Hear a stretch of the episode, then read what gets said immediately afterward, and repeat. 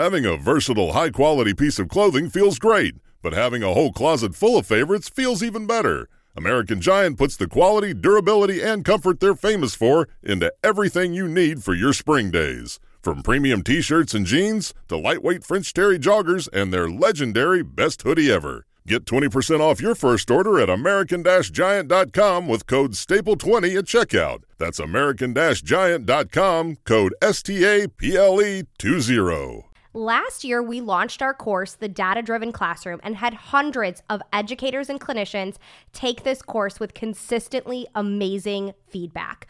I heard from so many teachers how this course really changed the way they approach data, how they were able to set up simple data systems, train their paras, and be collecting data to make data based decisions within days of finishing the course. That feedback made me so happy.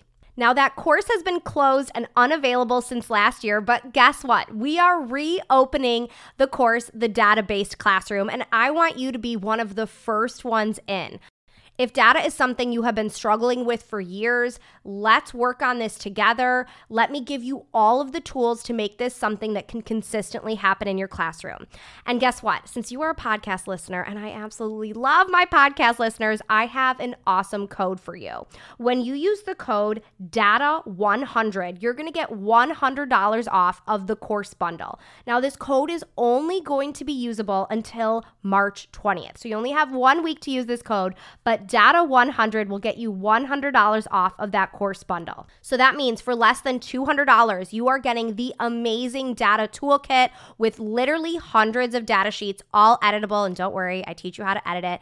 And that entire data driven course that touches on academic data, behavior data, staff training, and so much more. There's a link in the show notes with all of the information. Let's make this year the year that data really works. Hi, I'm Sasha Long, special ed teacher and board certified behavior analyst. Welcome to the Autism Helper podcast. I'm here to explore different strategies to improve the lives of individuals with autism.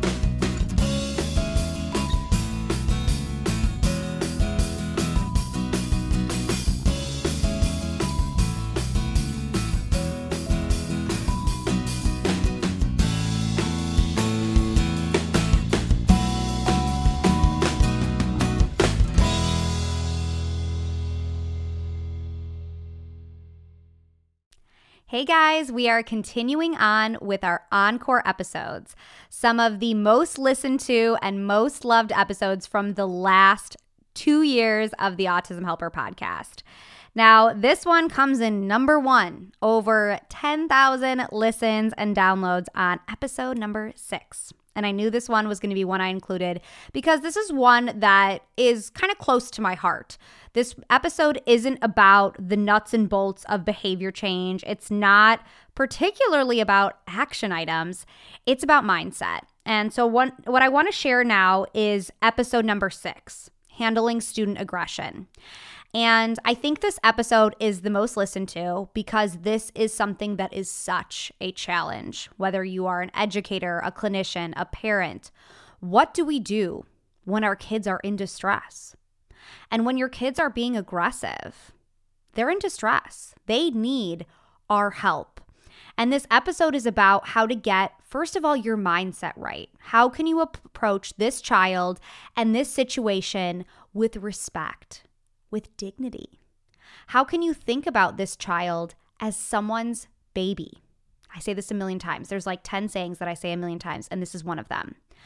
Every child in your classroom, every student on your caseload is someone's baby. They might be 18 years old, they might be 200 pounds, and they might have just punched you in the face, but they're someone's baby. They're someone's whole world. And mom, dad, or that caretaker puts their baby and their whole world onto a school bus or drops them at a doorstep or puts them in front of a computer during e learning and hopes and prays that they stay safe. And so, when it comes to aggression, when it comes to extreme challenging behaviors, there's, of course, many special, you know, circumstances and things we need to think about here. And this episode highlights a lot of those really important concepts related to getting your mindset right, getting your team right, and what are those first steps you take. So, let's jump in with episode six. So let's talk about handling situations where students are displaying extreme or high frequency aggression. Our jobs are really challenging. Our jobs are challenging when there's zero student aggression. So when you throw some extreme behaviors in the mix, it suddenly becomes a real hot mess. These instances can happen in our classrooms because not all of our kids have great means of communication. So remember, all behavior is communication.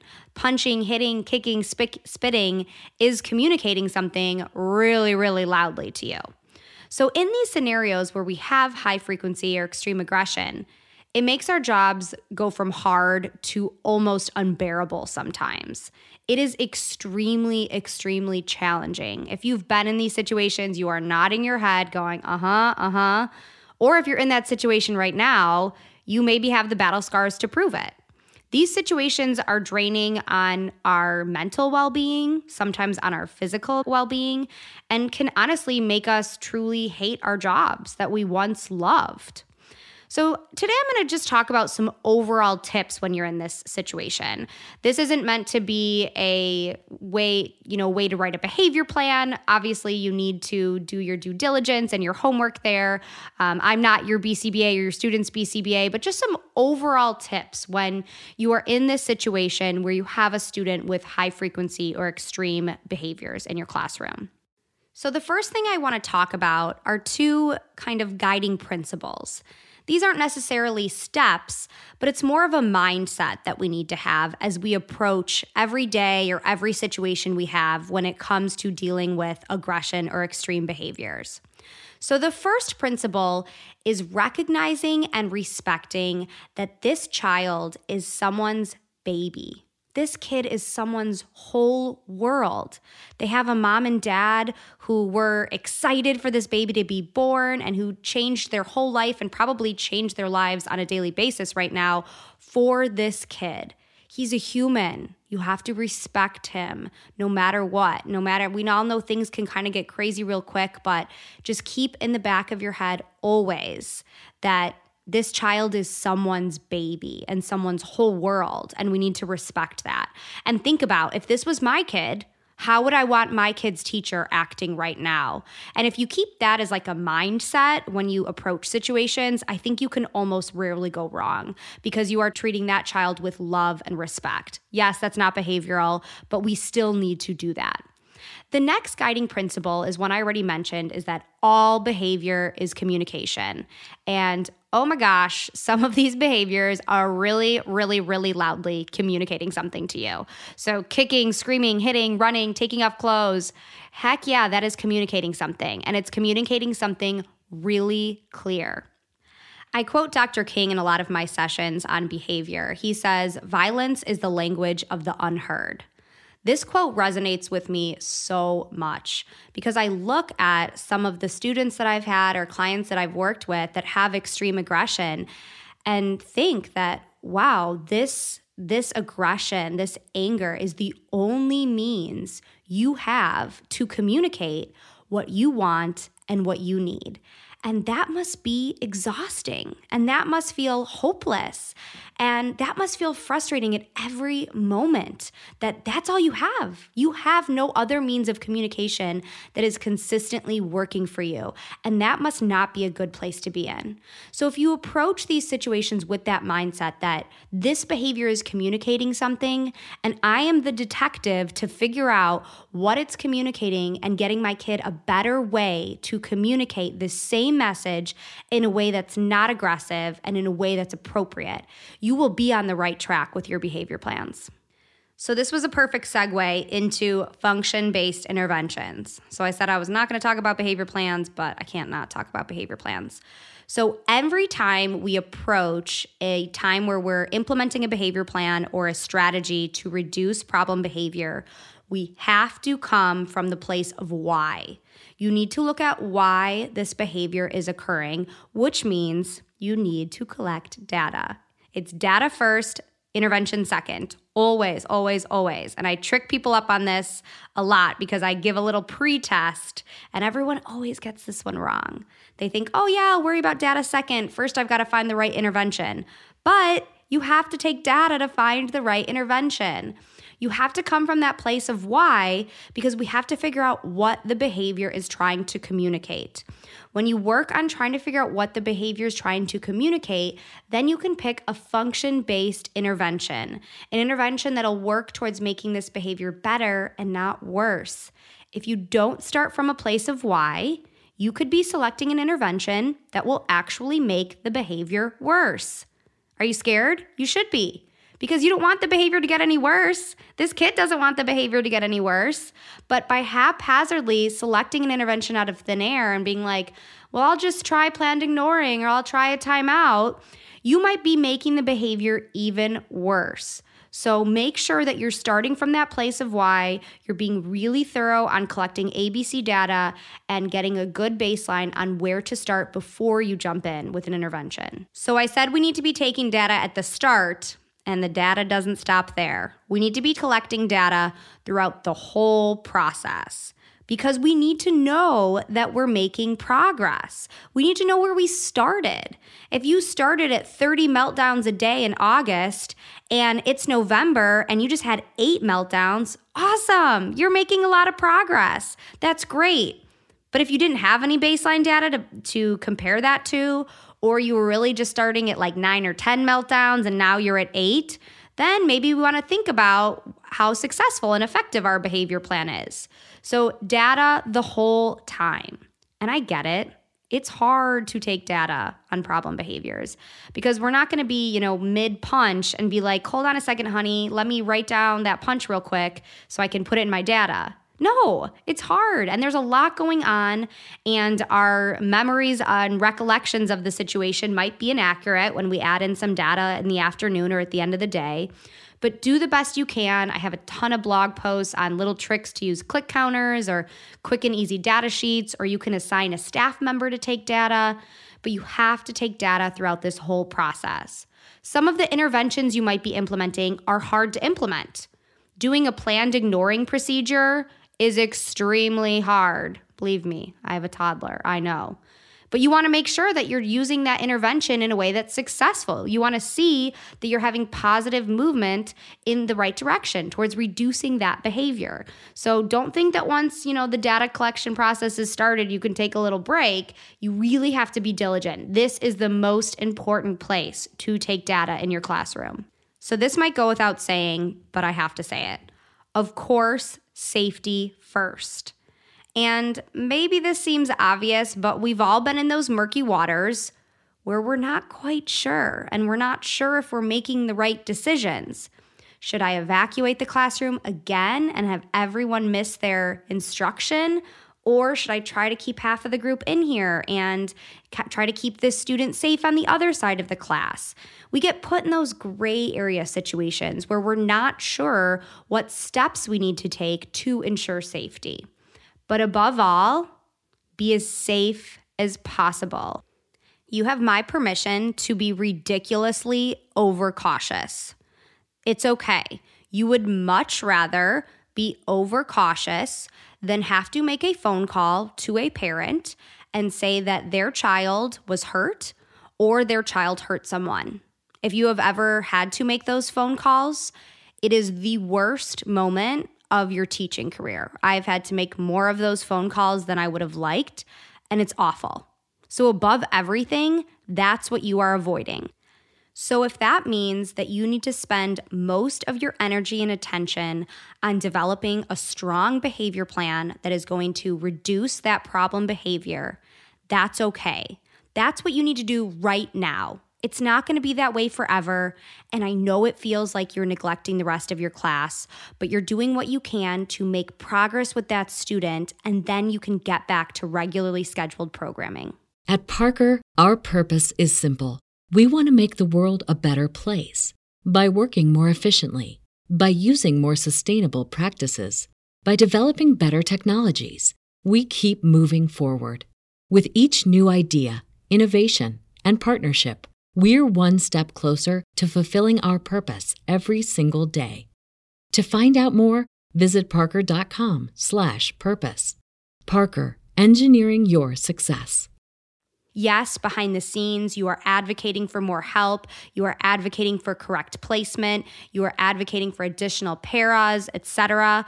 But on a day to day basis, you are doing everything you can to keep everyone safe. And if that means you are that child's one on one aide, the most highly qualified, kick ass one on one aide, good. That's fine. You're keeping everyone safe. In the moment, I know it feels weird and it feels wrong, and you feel pulled in multiple directions, and you feel like you're wronging the rest of the kids. And you are. But all you can focus on in this scenario is making sure that no one gets hurt. Let's switch gears. Let's talk about how you're doing. You, the teacher, not the student. This plays a really big role in your life. If you're in this situation now where you have a student that has really extreme aggression, you're probably struggling because it's really hard. It's hard on your mental health, it's hard on your physical health. It makes us get burned out at our jobs really quickly. And if this makes you feel better, I have been there a lot of times. Other teachers are there right now. And it's okay that you're struggling and you need to cut yourself some slack. It is not your fault that this child is having a hard time. It is not your fault that this child doesn't yet have a great means of communication. He will.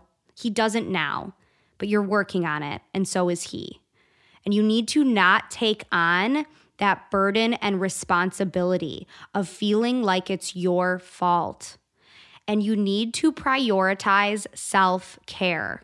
You have to take care of yourself. You need to figure out whatever works for you to make you feel less stressed and more capable of handling your job. So think about the last time you got on an airplane and they do the whole intro session thing that no one really listens to. Talk about where the exits are. They talk about how to put your seatbelt on, like no one's ever been on an airplane. But what do they say next? They talk about the air masks. And what do they say with the air mask? They say that you should put it on yourself first, then put it on your kids around you because you need to take care of yourself. If you pass out because you don't have enough oxygen, you can't help anyone else. And it's the same thing with your job. If you don't take care of you, you will not be able to take care of your students. And your students need you. So you need to prioritize self care. It's not an option. You need to make sure you're having enough sleep. You need to make sure you're eating well, you're exercising, you're spending time with family, you're turning off your phone, you're turning off your work emails, you're watching Netflix, you're eating cookies, you're drinking wine. Whatever you got to do, do it. So you have to make sure that you're really working on this. And if it felt good when I said that I've been there, that's okay. I'm not judging. It feels good to know that other people have been through the same hard scenarios that we've been through, so we don't feel like we're crazy. I have dealt with this as a brand new teacher, and I have dealt with this as a veteran teacher, and it stinks either way. It's almost harder as a veteran teacher because you feel like you should know what to do. I dealt with these situations when I was a BCBA. I have my master's degree. I spent 1,500 hours of supervision working on these theories. I spent many thousands of dollars getting a degree in behavior, and I was still stuck and I was still struggling. And as Dr. Stephen Shore says, if you've met one individual with autism, you've met one individual with autism. So, no matter how veteran of a teacher you are, no matter how much experience you have with behavior, or even if you're a BCBA, there are still certain kids and st- certain scenarios that will bring us right back to day one. And it usually happens after we have a year where we feel like we rocked it. Don't ever let yourself put your guard down because that next year is going to be rough. So, be kind to yourself. Take care of yourself.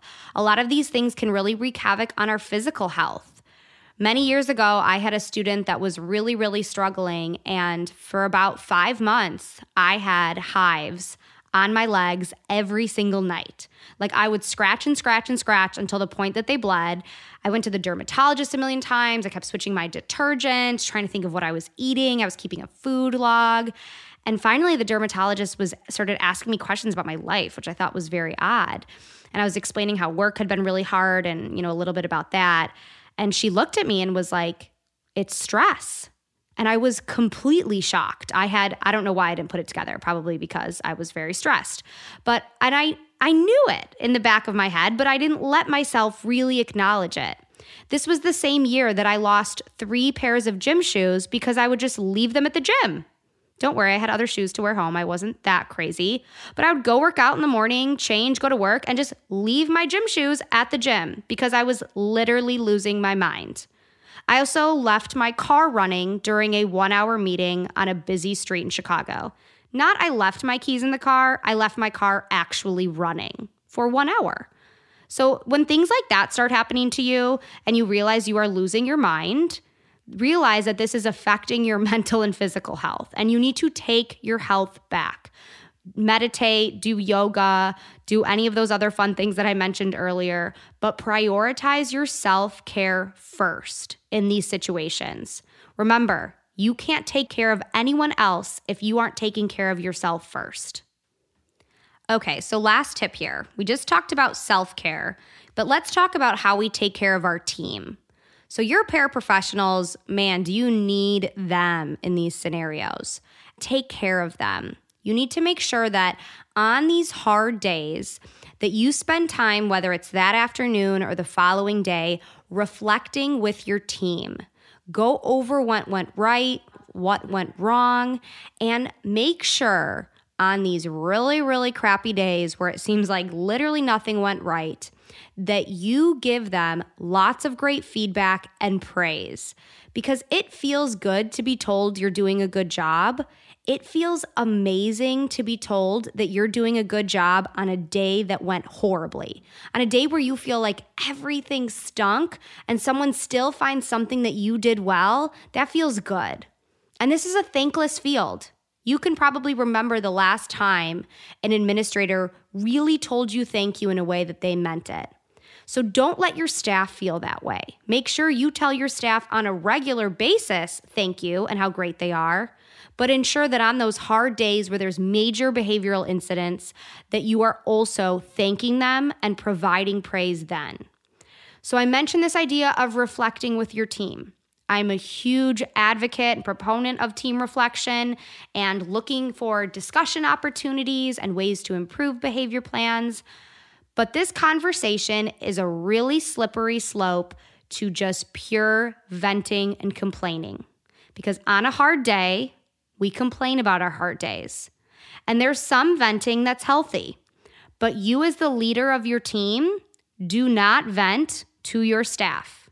You can go home, you can vent all night to your spouse or your roommate or your mom or your best friend. I give you full permission. They can know all the details. You can talk about it all damn day, but you cannot vent to your staff. You are the leader. You need to lead them. You need to set the example of positivity, of problem solving, of finding the next step. Because if you let it go to complaining town, that's where you're all gonna live. And it is not fun to live there. No one likes to live in complaining town. All they do is complain. So you need to set the tone. If staff members do complain, that's all right, but redirect, provide a prompt. Yes, today was horrible. Yes, this isn't the right placement. Yes, we need more staff, but we did this great, or but our next idea is to do this. So make sure you're always putting that positive spin on that. So the example with venting here is make sure that you bitch up. Yes, I swore on the podcast because I do swear in real life, guys. So when I say bitch up, that means you can bitch to anyone above you. You can bitch to the case manager, to your administrators, obviously do that respectfully, but you cannot bitch to anyone that's working below you or on your team. So your staff. You cannot complain to them. They know it's hard. They know this stinks. You don't need to say that. You don't need to go there. So ensure that every time you have a conversation about reflection, it ends on a problem solving note. So remember take care of your team, take care of yourself, cut yourself some slack. You're doing a really, really good job. I don't know you, and I know you're doing a good job. Remember safety first above everything. Safety is the most important thing when you step foot into your classroom. And let's tie it back to our student. He needs a function based intervention. He needs an intervention that helps him figure out a better means to communicate what he's communicating. Because remember those two guiding principles I mentioned all behavior is communication. Aggression, running, self injury is communicating something. It's communicating that this child wants attention or escape or is uncomfortable or needs a break. And it's our job to figure out what the behavior is communicating and teach a new way to communicate that.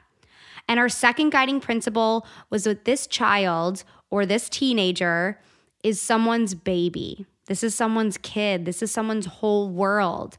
And every interaction you have with this child, you should be thinking, how would I want someone treating my own child? Treat this human with respect. Don't talk about him or her in front of him. That is one of my biggest pet peeves. And ensure that you're treating him with dignity and keeping him or her safe.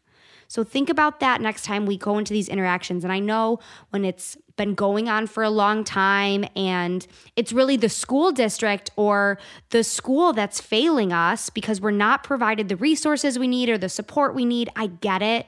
It's frustrating, but it's not that child's fault. And it's not those parents' fault. So keep those true guiding principles close to your heart. This is someone's child and this behavior is communicating something. And as long as you always come from there, you will most likely be on the right track. Thanks for listening to the Autism Helper podcast. If you liked what you heard and want to hear more, hit subscribe. It would mean a lot to me if you left some feedback. Whether I'm working one on one with a student, doing a podcast like this one, or presenting for a PD, my goal is always to provide as much value as I can. So your feedback really helps me make sure I'm doing just that. If you have other topics you'd like me to cover, leave in the feedback or message me on social media. You can follow me at The Autism Helper on Facebook, Instagram, YouTube, and Pinterest, or visit my website, theautismhelper.com. Thanks again for listening.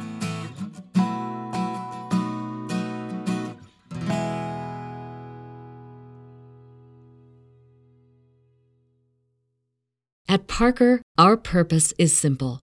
We want to make the world a better place by working more efficiently, by using more sustainable practices, by developing better technologies. We keep moving forward. With each new idea, innovation, and partnership, we're one step closer to fulfilling our purpose every single day. To find out more, visit parker.com/purpose. Parker, engineering your success.